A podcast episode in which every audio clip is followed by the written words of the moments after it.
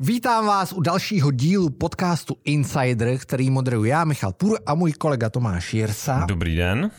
Ještě než začneme, tak Tomáš vám něco řekne. Uh, my děkujeme na, za ohlasy na naše předchozí díly. Uh, ten nejposlednější to je azijský speciál, který právě rezonuje na všech sociálních sítích. Děkujeme za uh, vaši zpětnou vazbu, zejména na Patreonu a Gazetistu, kde budujeme naši skvělou komunitu. A ale i na těch dalších sociálních sítích, jako náš Twitter, Instagram a další. A uh, koho jsme si dneska pozvali?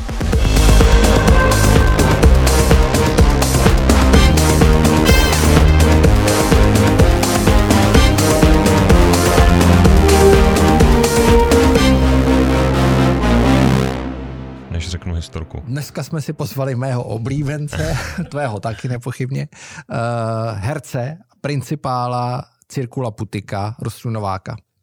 Ahoj. Ahoj. Ahoj. Ahoj. A tak teď můžeš, historka. Můžeš. Vždycky říkáš ty trapný historky. Já jsem byl na minulý týden na, na představení e, Cesta od Rosti v tom e, jeho azylu 78 ve Stromovce. E, a odcházel jsem vlastně u vytržení, protože se to ve mně potkalo to, že jsem v době covidu jsem tu kulturu v sobě a stejně jako třeba pasivní sledování sportu jsem to tak v sobě jako potlačil a spíš jsem se snažil jako sám sportovat a tu kulturu jsem nějak jako úplně vy to, vy, vytlačil. A po tomhle představení jsem odcházel úplně konsternovaný, protože jsem si říkal, hele, tady se vlastně spojilo všechno dohromady, jako neuvěřitelný výkony fyzický, akrobatický, umění, je tam strašně silná pasáž, celý je to silný, ale pro mě byla nejsilnější pasáž vlastně o tom covidu, mm. kde to bylo, nebudu to tady spojovat, ale vlastně to bylo krásný, a teď nevím, jestli to trvalo 10-20 minut, ale vlastně takový pojednání o tom, jak dopadl ten covid, ty restrikce a ten úředník, který to prostě všechno pozakazoval na, na tu uměleckou scénu, která hmm. se tak jako se snažila přežít a hledala cesty a vy jste v tom byli jako neuvěřitelný. Eh, takže jsem jenom chtěl říct tuhle tu historku, eh, že to je unikátní představení, pro mě stokrát zajímavější, než kdybych šel na nějaký asi film do kina. Eh, a vlastně jsem se chtěl jako na začátek zeptat takovou jako výkopovou otázku. Dva roky covidu, totální umrtvení všeho, teď jako cítíme, že se nadechujeme, přichází nějaká skurvená válka, která je tady vlastně za rohem. Tak jak to na umělce, který tvoří, a ne, že tvoří sám a někde maluje v obrazy, ale má prostě obrovský soubor s desítkama akrobatů, tak jak to jako teďka na něj působí? Kolik máme času na odpověď? Ne, ne, ne, nekonečno. uh, vlastně byly v těch posledních dvou a něco letech, tak byly mnohem jednodušší období, než jsou teď. Je nejtěžší období byl leden, únor, březen letošního roku. To, tam, tam už vlastně docházely veškeré uh, baterky, uh, um, už jsme se neměli moc o co opírat a ono to, tím, že se to rozvolňuje, nebo rozvolnilo, uh, tak ono to vypadá, že vlastně všechno je možné, že můžeme hrát, že si nemáme na co stěžovat, ale je to to nejtěžší období, protože se to všechno proměnilo. Už nebude nikdy, já si myslím, že už nemůžeme nikdy říkat, bude to jako to bylo před covidem. Jo. Uh, to bylo nějak, už se k tomu nikdy nevrátíme. Pak bylo období teda covidu, o kterém jsem mluvil, jak jsme my během covidu fungovali. My jsme se snažili udržet kulturu při životě a hledat cesty k divákovi různým způsobem. A ty způsoby byly já pokaždý, když o tom mluvím, co se za ty dva roky podařilo, tak mám z toho husí kůži, protože to byla souhra energií opravdu desítek eh, až stovek lidí, kteří chtěli tu kulturu udržet při životě. Eh, a teď Teď je to něco, kdy eh, já místo toho, abych večer šel odehrát představení, tak dělám během dne eh, úplně jinou práci, kterou jsem do té doby nikdy dělat nemusel. Je to, je to strašně náročný psychicky, eh, časově nedá se plánovat, mění se mentalita lidí, přesně to, co si říkal na začátku. Někdo tu kulturu úplně vytěsnil a my jsme zjistili, že existují místa, kde se na kulturu úplně zapomnělo. Kde mm. dokonce, ale ne v posledních dvou letech, kde se na kulturu zapomnělo v posledních deseti, dvaceti, třiceti letech, kde už se vůbec neví, co kultura je, co je živá kultura. Potkávali jsme místa eh, v České republice, ale i v zahraničí, kde jsme zjistili, jak je kultura důležitá. A vlastně jsme si obhajovali sami před sebou to, co děláme, že má smysl a, a všechny ty kroky k tomu vlastně vedou a stále si říkám, ano, má to smysl, to, co děláme, ale je to bolestivější než kdykoliv, kdykoliv předtím. Hmm. Co to znamená z pohledu, ty jsi říkal, že děláš něco, co si dělat nemusel. Co, co, co ti myslíš? Tak uh, moje pozice je pozice režiséra. Já bych uh, v naší kampani. Uh, takže já bych se měl starat primárně o to, uh, jak narežírovat představení, jak mu dát myšlenku, jak mu dát hlavu a patu, ale neměl bych se starat o to, jak dostat lidi do divadla. Jak přesvědčit o tom, že má smysl jít za kulturou, že má smysl podporovat kulturu, že má smysl vůbec se o kultuře bavit, že má smysl uh, vysvětlovat, co to je kultura. Jo. A že člověk mě zabere opravdu, když to přeženu, možná 60-70% mýho času ta starost o to vůbec udržet to při životě a na tu kreativu, to, co jsem předtím měl 70-80% času na kreativu, tak teď mám 70-80% času na to starat se o to, aby jsme žili, přežili, aby jsme obhájili svoji pozici eh, nejenom před odbornou, ale i před širokou veřejností a 20-30% mi zbývá na kreativu. Já vlastně jako valím před sebou ohromnou jako tíhu a, uh, a vlastně jsem vyčerpaný a pak tu kreativu dělám jako... Bokem. No, no, že, že, no to není z donucení, ale, ale už nemám Jasně. ten vitál na to. A to je ta, ta, to, co bylo během toho covidu. To vzniklo 10. nebo 11. března byl první lockdown a my jsme z 83-4% nezávislá kampany.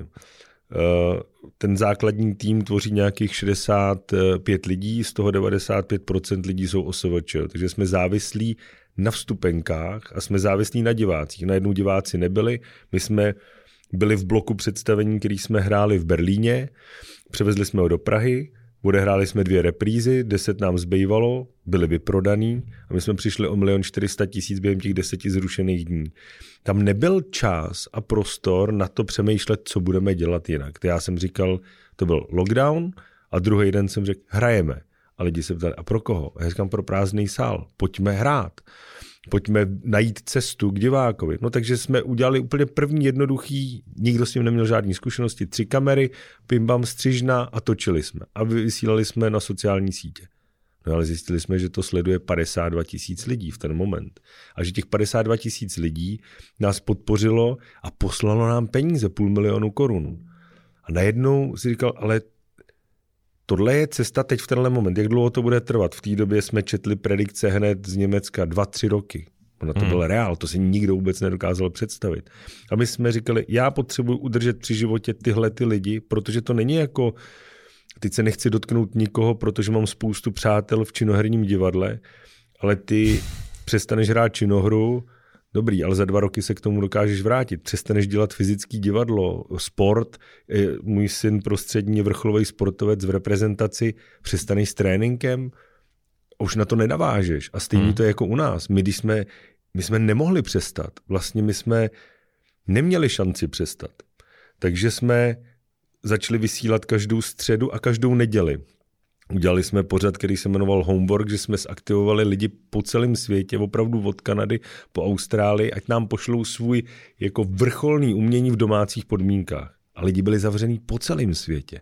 A posílali nám z kuchyní, z toalet, z koupelen, ze zahrad prostě top čísla a my jsme dokonce eh, našli cestu, jak je tyhle ty lidi podpořit. My tady od Czech jsme dávali nějaký 2000 euro eh, jako výhru.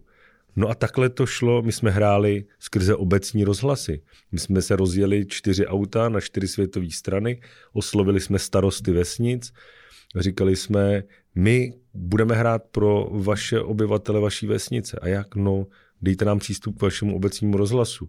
Táta můj čet poezii, já čet eh, pohádky dětem, zpěvák Andrej Rády zpíval, jela s náma takhle Aneta Langrová, oslovovali jsme mu- muzikanty, umělce napříč spektry, hráli jsme v, v zavřených restauracích a barech, ve vitrínách, ve výlohách, uh, hráli jsme na ulicích, v nemocnicích, v domovech seniorů. Eh, zavře, udělali jsme projekt Umělec v izolaci, kdy už jsem opravdu nevěděl, kudy kam. Tak jsem řekl, pojďte hrát a já budu hrát non-stop. A začal jsem hrát a hrál jsem 24 hodin v kuse na jevišti a na to navázal další. My jsme hráli 21 dní bez přestávky. Non-stop. Vystřídalo se 22 umělců a bylo to něco, kde já jsem šel na to jeviště, abych si obhájil a vůbec odpověděl na to, jestli já ještě mám co říct eh, divákům a jestli to jeviště má nějaký smysl v té době a měl neuvěřitelný. Já v sedm ráno usínal na tom jevišti, jsem fakt nemohl. najednou mi přišla sms od mý doktorky z IKEMu, říká, Rostio, vydržte, koukám na vás. A najednou takováhle zpráva ti přišla ve tři v noci jsme s tebou, drž. A vlastně ty lidi, já teď, od, když o tom mluvím, tak mám musí kůži, protože to ukazovalo, jakou sílu ta kultura má. To my jsme, když jsme nemohli pomáhat tím, co umíme, no, tak jsme šli do nemocnice stavět covidový oddělení. Ale bylo to furt skrze umění a teď se to ukázalo v době vypuknutí válečního konfliktu, nás zase spojila ta kultura. My jsme se skrze kulturu napojili na Kijevskou akademii něco jako naše damu. Divadelní... K, tomu, no. k tomu se dostanu, že já o tom se bavili, co všechno děláte, já to chci pak jako rozebrat spíš v detailu, ale hodně mě zajímá, když se vrátím, ještě zůstaneme u té covidové deprese, v té době to bylo, hele, je pandemie a ta společnost strašně těžko hledala takový to měřítko, jako co teda zavřít, jak moc to kde se všude musí nosit trošku. Eh, a, a vlastně strašně se bavilo o těch věcech viditelných na první dobrou, jo, a teď prostě se nepůjde do školy.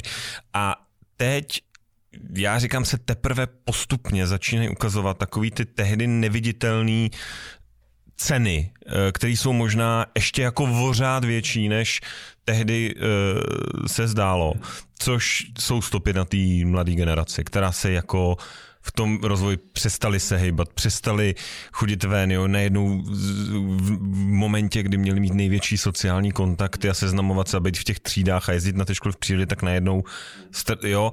A jak ty to vidíš z toho dopadu Je na to, to co ty děláš, že tam máš hodně mladých lidí. No jasně, vlastně. ale já, si, já jsem to vnímal samozřejmě skrze uh, svý děti, který mám ve věku 13, 16, 23, skrze svý rodiče a každá ta generace to vnímala jinak. Někdo tu pauzu jako potřeboval a ocenil jí. Hmm. To znamená, využil jí pro nějaké to zastavení. Ta spo, když budu, když budu nechci říct brutální, ale myslím si, že společnost nějaký zastavení potřebovala. Hmm. Až takhle tvrdý si myslím, že jsme ho jako ne, nepotřebovali, ale nějaký zamyšlení se nad hodnotama, uh, uh, nějakým hodnotovým žebříčkem. Rodiny se strašně vlastně jako stmelili na začátku, ale pak už to bylo tak dlouhý, že už si jako říkal, já chci taky být sám chvíli. Jo? A každá ta generace ale už i jenom mezi těma třema dětma našima je strašně velký rozdíl, jak je to ovlivnilo. Eh, střední škola, vysoká škola, ten nejstarší jsem studuje v Británii, z eh, rok a půl školy byl vlastně tady v Čechách a měli všechno v onlineu. Ten eh, nejmladší, přesně tato socializace, kámoši, to najednou zmizelo. A do toho se, a už tyhle dva roky jim nikdo jako nenahradí.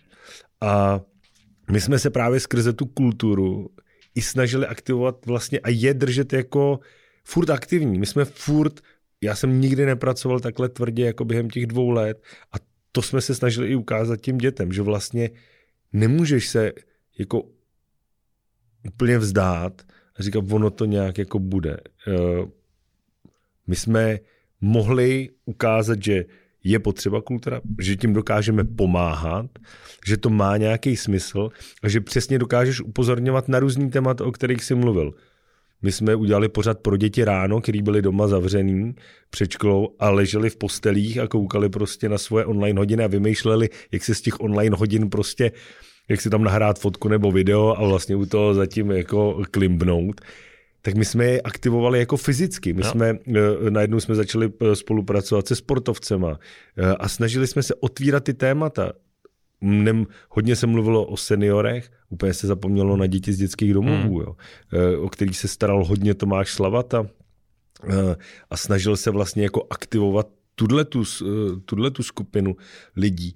Takže a kdy, když se tam, jak ty jsi to vnímal za sebe, za to, co děláš, ten to, že je tady pandemie a že teď přichází stát a jako takhle to bude a za měsíc je to takhle. A, a jestli jsi to bral jako, hele, je to daný uh, a jdu tvořit, jako nevzdám se a jdu tvořit, co, co to, anebo si tam cítil, prostě kurva, takhle já to nemá být, jako je to křivda ale já, já, prostě, ale já, nebo... já, se v, já se v tom jako obyčejný uh, člověk, neodborník, já jsem se v tom vůbec nevyznal. Já hmm. vůbec nevěděl, čemu mám věřit.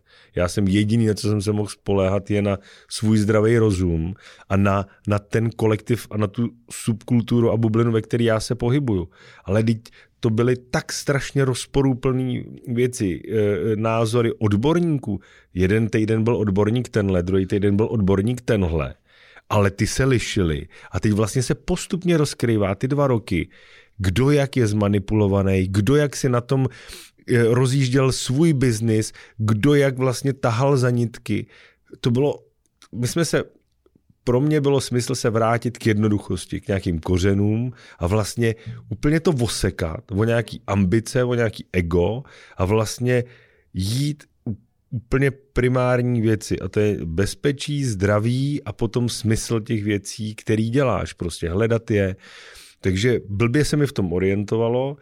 Eh, ptal jsem se sám sebe, jestli to, co dělám, má smysl, protože najednou všichni se ptali. Hmm. Co má jo. smysl? Jako eh, vzniklo spoustu zajímavých věcí. Já jsem se snažil na všech těch věcech hledat nějaký pozitiva.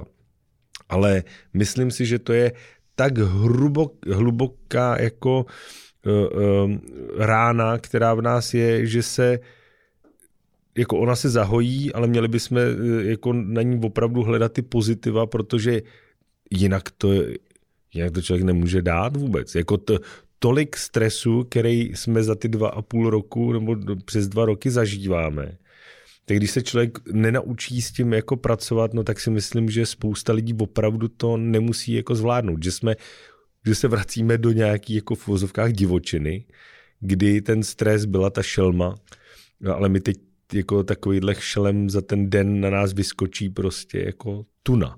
A já už jsem se taky vlastně jako obrnil a nějak jsem se s tím naučil žít a vlastně jsem spíš ten stres jako začal využívat pro nějakou novou kvalitu. Pro mě to byl hnací motor. Ale dva roky, když, když to do tebe jako se pumpuje, no tak pak samozřejmě to tělo najednou udělá pluf a Vyhoříš. A vy, to není, mně to nebylo vyhoření. Já jsem nepostrádal nikdy, nebo že jsem, nepostrádal jsem ten smysl. U mě jako vyhořelo to tělo jako ta energie. Hmm. Ne ta hlava, ale vlastně to tělo najednou, jako kdyby si zjistil, že nejde. Ne, nedokáže hmm. se zvednout. Jo. Že se hrozně těžko, jako potřeboval si na to mnohem víc energie než, než předtím. A to bylo to, to bylo to nejzrádnější, že já jsem vlastně hrozně chtěl, ale já jsem nemohl jako fyzicky. Já jsem vlastně hlava byla furt schopná chrlit jako nápady. Furt jsem si myslel, že jsme schopní vlastně nabídnout takovouhle náruč. Jo. Hmm. A, ale vlastně najednou pak zjistí, že ty ruce tam nejsou, protože se ne, nedokážou jako zvednout. No. Nicméně se vám podařila neuvěřitelná věc. Uh, vy jste na konci covidu měli víc lidí v kampani, než na začátku covidu, což je, což je jako klobouk t- klidně tvůj dolů, protože uh, to je neuvěřitelný. No to je, a, to... a jak je to teď vlastně? No ono se to ještě víc rozrostlo. Ono vlastně čím víc, jako čím víc propadů zažíváme, tím víc se vlastně opíráme o víc a víc lidí. Protože, a já si myslím, že to je, já o tom nikdy nepřemýšlím, když se mě na to takhle nikdo nezeptá, jo, ale čím víceš dole a víš, že vlastně sám už tolik těch propadů nezvládne, že se potřeš opírat o další a další a najednou zjistíš ale, že už musíš koukat hodně dopředu, že se potřeš opírat o mladou generaci, protože vlastně už nestačí koukat jako na týden dopředu, na měsíc, na rok. Vlastně ty musíš koukat opravdu s výhledem jako na deset let. A nám se vlastně podařilo rozšířit tu rodinu toho divadla z nějakých 30 lidí a teď na projektu Cesty se nás podílí 80. Když jsme spolu my mluvili naposledy, tak nás bylo 55, 60 a teď nás je prostě přes 80. Jo, který se podílejí na tom chodu těch představení v současnosti a e, dokonce se jako dějou i takové věci, že se ti rozšiřuje to, co já jsem nikdy nesledoval, jak se ti rozšiřuje povědomí třeba na sociálních sítích. Jo. Že čím je větší krize, tak tím nám stoupají čísla jako uh, v onlineu. No, lidi se tam přesouvají prostě. No, no. Ale, ale, ale, ale vlastně a to by si potřeboval, aby ti to stoupalo v offlineu spíš asi než v onlineu. No ale to, je, ale to je právě, to je, co je projekt, který jsme dělali s Viktorem Taušem film naživo? Je to divadlo, je to film, je to živá kultura. Bylo to něco, co dva roky udrželo živou kulturu při životě a vznikla nějaká nová kvalita a Viktor vlastně opravdu vyvinul jako nový jazyk umělecký teď, teď se uváděla Mariša na ČT Art, která byla točena na je, vlastně jeden záběr že jo, s jednou kamerou v, v podání Martina Douby a Viktora Tauše. A vlastně přemýšlíš Vlastně mě se, teď, teď v tuhle tu chvíli, když teď o tom mluvím, tak si vlastně říkám, já ani nejsem schopný pojmout to všechno, co se, co se vlastně děje. Že já bych chtěl se jako zastavit, ale ani jeden den se mi to jako neumožní. A teď jsem odskočil úplně od tvý otázky. ne, ne. No ne, ale my jsme, když jsme se o tom bavili, tak uh, jsme se potkali ve, ve, ve stavu, kdy uh, jako ty lidi asi to vypadá, po těch dvou letech covidu, s kterým se nějak prali, tak teď už mají na obzoru, teď jim chodí ty složenky za tu energii, je někde válka. Cítí, že, že jste, nebo celá ta kultura jako obor, je na hraně, kdy ty dobrý časy vlastně skončily a teď ještě ten boj bude Kultura fungovala vždycky. Kultura a umění fungovalo i během válečných konfliktů a já Kuba Kopecký, můj bratranec, tak ten teď scénograf, tak udělali s režisérem Jankem Jirku eh, představení v minoru Bratři naděje a je to o legionářích eh, kopeckých, eh, což jsou naši předkové, který hráli při válce pro vojáky. Hmm. A víme o spoustě za jak jaký podhobí má umění a kultura v době totality a diktatur, uh, jak si to umění tu cestu prostě k té svobodě najde, hledá. Samozřejmě to stojí strašně moc osudu, energie a sil, ale to umění vlastně já si myslím, že se ta kultura umění jako nedá zastavit. Jo. Ono, no to, to a, neříkám, ale... Ale, ale uh, mění se spoustu věcí a to je to, co se stalo třeba loni, Úplně se změnila mentalita lidí, jak chodí a jak, se, jak chodí do divadla nebo za kulturou a jak se plánuje. To, že jsme měli v den před konáním akce prodaných 150 lístků do areálu letního kina, kde byla kapacita tisíc, a pořadatel nebo ten producent toho večera si trhal vlasy, co to přivez za, za soubor, který prej má jako to jméno vyprodat uh, tisíc a v den akce se prodá 850 lístků. Mm. Ale to, co loni fungovalo, že se prodávaly lístky v den konání akce, tak letos neplatí. Takže letos je to ještě, ještě daleko mm. hůř vlastně letos nejenom, že nemůžeš plánovat, ale už se ani eh, nespolehneš na, nespolehneš to, že to jako... na to, že ty lidi si to v ten den jo, konání té akce jo, koupí. Jo. A teď už můžeš klíčovat a teď rozebíráš eh, třeba Slovensko, ten trh, eh, dneska jsem o tom mluvil s lidma ze sportu, který, který pořádají akce na Slovensku, nedá se vlastně prodat jako malý počet vstupenek. Nám se zrušilo všechno, skoro všechno hraní na Slovensku. Hmm. Jak oni jsou blízko válce. Takže je, je to téma války nebo je to téma covidu? Je to téma krize, je to téma energie, je to téma plánování budoucnosti těch lidí, je to téma toho, že ty lidi tu kulturu nepotřebují, protože vlastně zjistili, že je dostupná jinýma kanálama a je pro ně dostačující. Teď prostě vzkvétají všechny jako eh, Netflixy a HBO a podobné eh, eh, platformy, ale stačí nám to? Pro živou kulturu je to strašně složité. Je to nej, je, myslím si, že to je mnohem těžší období toto a bude to právě těžší. A to je to, co se říkalo před těma dvěma lety, kdy COVID začal. To teprve hmm. přijde, ta hmm. krize. A ta krize nebude trvat rok, dva, tři. Ta krize to, to, to bude mít vliv na dalších jako deset let.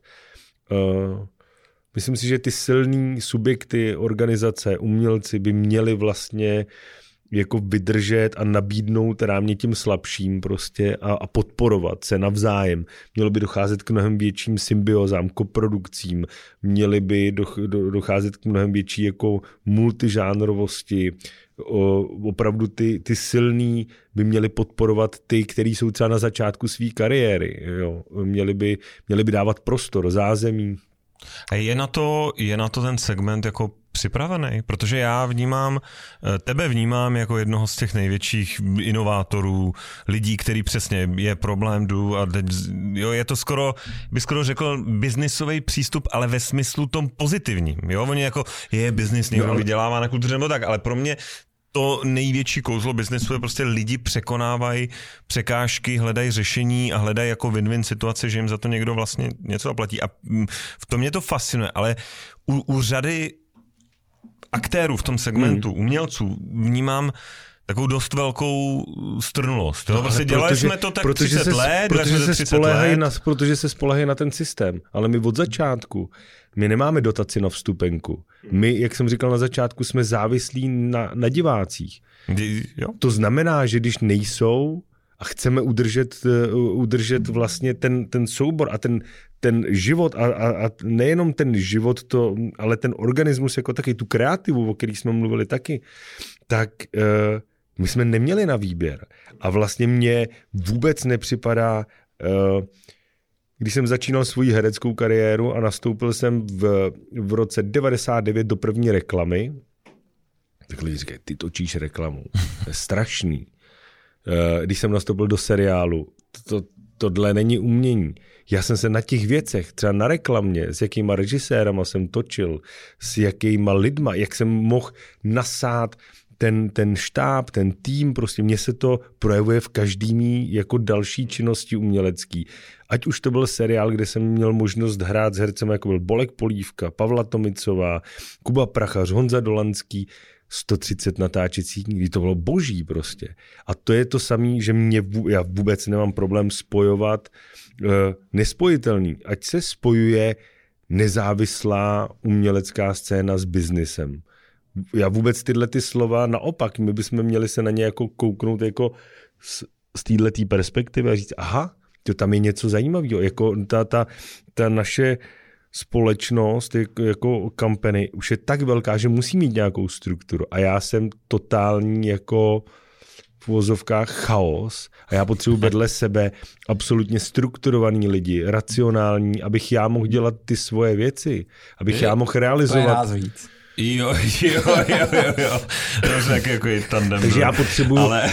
já potřebuju přesně lidi, kteří jsou část biznesu. Který, jo, který... jo, ale já, já, se spíš ptám na to, jestli celý ten segment, jo, jako přesně, ty, přišly a přišly tyhle sračky, jo, s promenutím a ty sedíš a začneš jako, začneš to šrotovat, začneš to, hele, tak začneme dělat tohle a musíme přežít a jdeme. A, ale jestli ten segment jako takový, jestli ten celek, protože vnímám, že tady spousta institucí veřejných, jako státních, sám, jestli, jestli vlastně nejseš ty jeden z mála, který takhle uvažuje.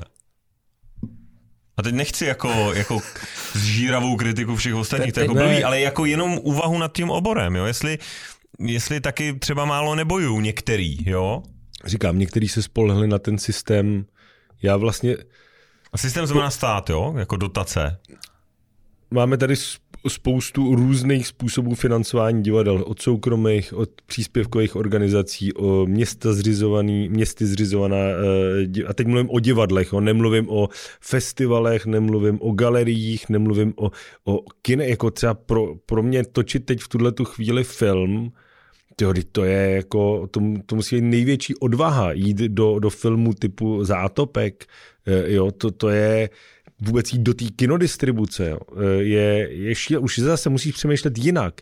Má to smysl, nemá to smysl. Takže já teď se snažím mluvit o divadle. Takže jsou státní divadla, městská divadla, uh, soukromá divadla, je, komerční divadla a každý to, to vnímal jako jinak. Ale ty divadla, které měly být aktivní v té době a který měli poskytnout uh, právě tu podporu třeba nezávislý scéně hmm. uh, nebo fyzickému pohybovému divadlu, no tak ty vlastně ty než se rozhoupali, hmm. tak toho využili jako takový, já tomu říkám divadelní prázdniny. Uh, prostě oni pobírali platy, to divadlo běželo, odsouvali se premiéry, ale jakože by byli aktivní, hmm. tak to to dostanu určitě tohle zpátky jak bumerang, ale to fakt nebylo. Nejaktivnější byla ta nezávislá hmm. scéna. Uh, a to bylo trošku demotivující, jakože z té nezávislé scény ze spodu uh, má, mají vlastně mají vznikat ty, ty impulzy, uh, když my jsme byli v úplně jiné situaci prostě. A ty lidi vlastně to jako, spousta lidí to vnímalo jako, já si potřebuji odpočinout. To byl takový, takovej Saigon pro některý, že museli hrát, točit, furt se to volalo, spousta herců vlastně říkalo, super, hmm. tohle to jsme potřebovali. No, a když je náš institucema, který samozřejmě se tím zabývají, tak máš pocit, že si myslí to samý, že jako poznali nebo si Oni všimli? to v tuto chvíli to říkají, je to krize, eh, a my prostě nemáme víc peněz. Ne, já myslím ve smyslu, eh, všimli jsme si, že ty nezávislí jako makali, ty no máš tak, dneska uh, větší soubor. Mě, jako všimli si toho... Uh, že by se to ne, mohlo ne, změnit. Nemůžu říct, že bychom nezískali podporu, ale získali jsme tu podporu, si myslím, úplně oprávněně. A bohužel se ke mně dostává i spousta, spousta komentářů typu oni zase získali podporu, ale my jsme získali tu podporu za to, že jsme fakt ty dva roky jako makali. Hmm. A tu podporu jsme získali na konkrétní věci, které jsme zrealizovali všechny. My jsme nedělali, my jsme neodjížděli někam na dovolení. My jsme fakt ty projekty dělali. A ale uh, bojím se, že v tuhle tu chvíli právě se říká, je to celospolečenská krize uh, a ne, ne reflektuje se to, že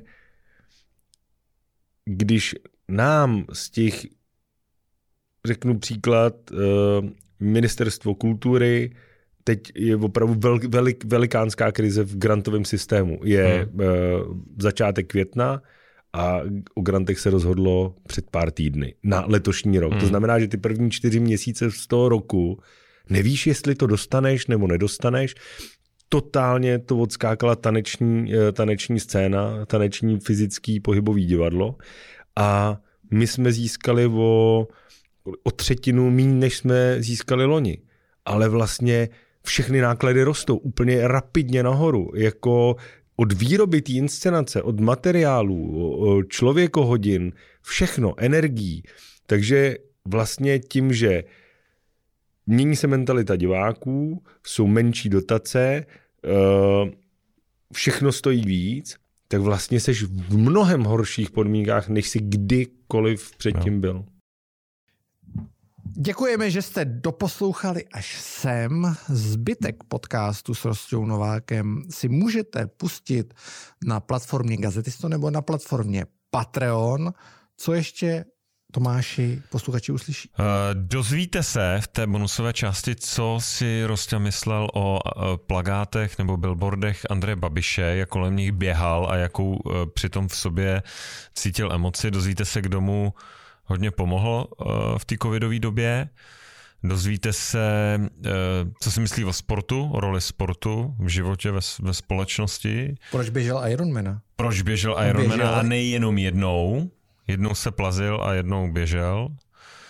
A tak, takže zůstaňte s náma a uh, Staňte se součástí naší komunity. Děkujeme. Díky.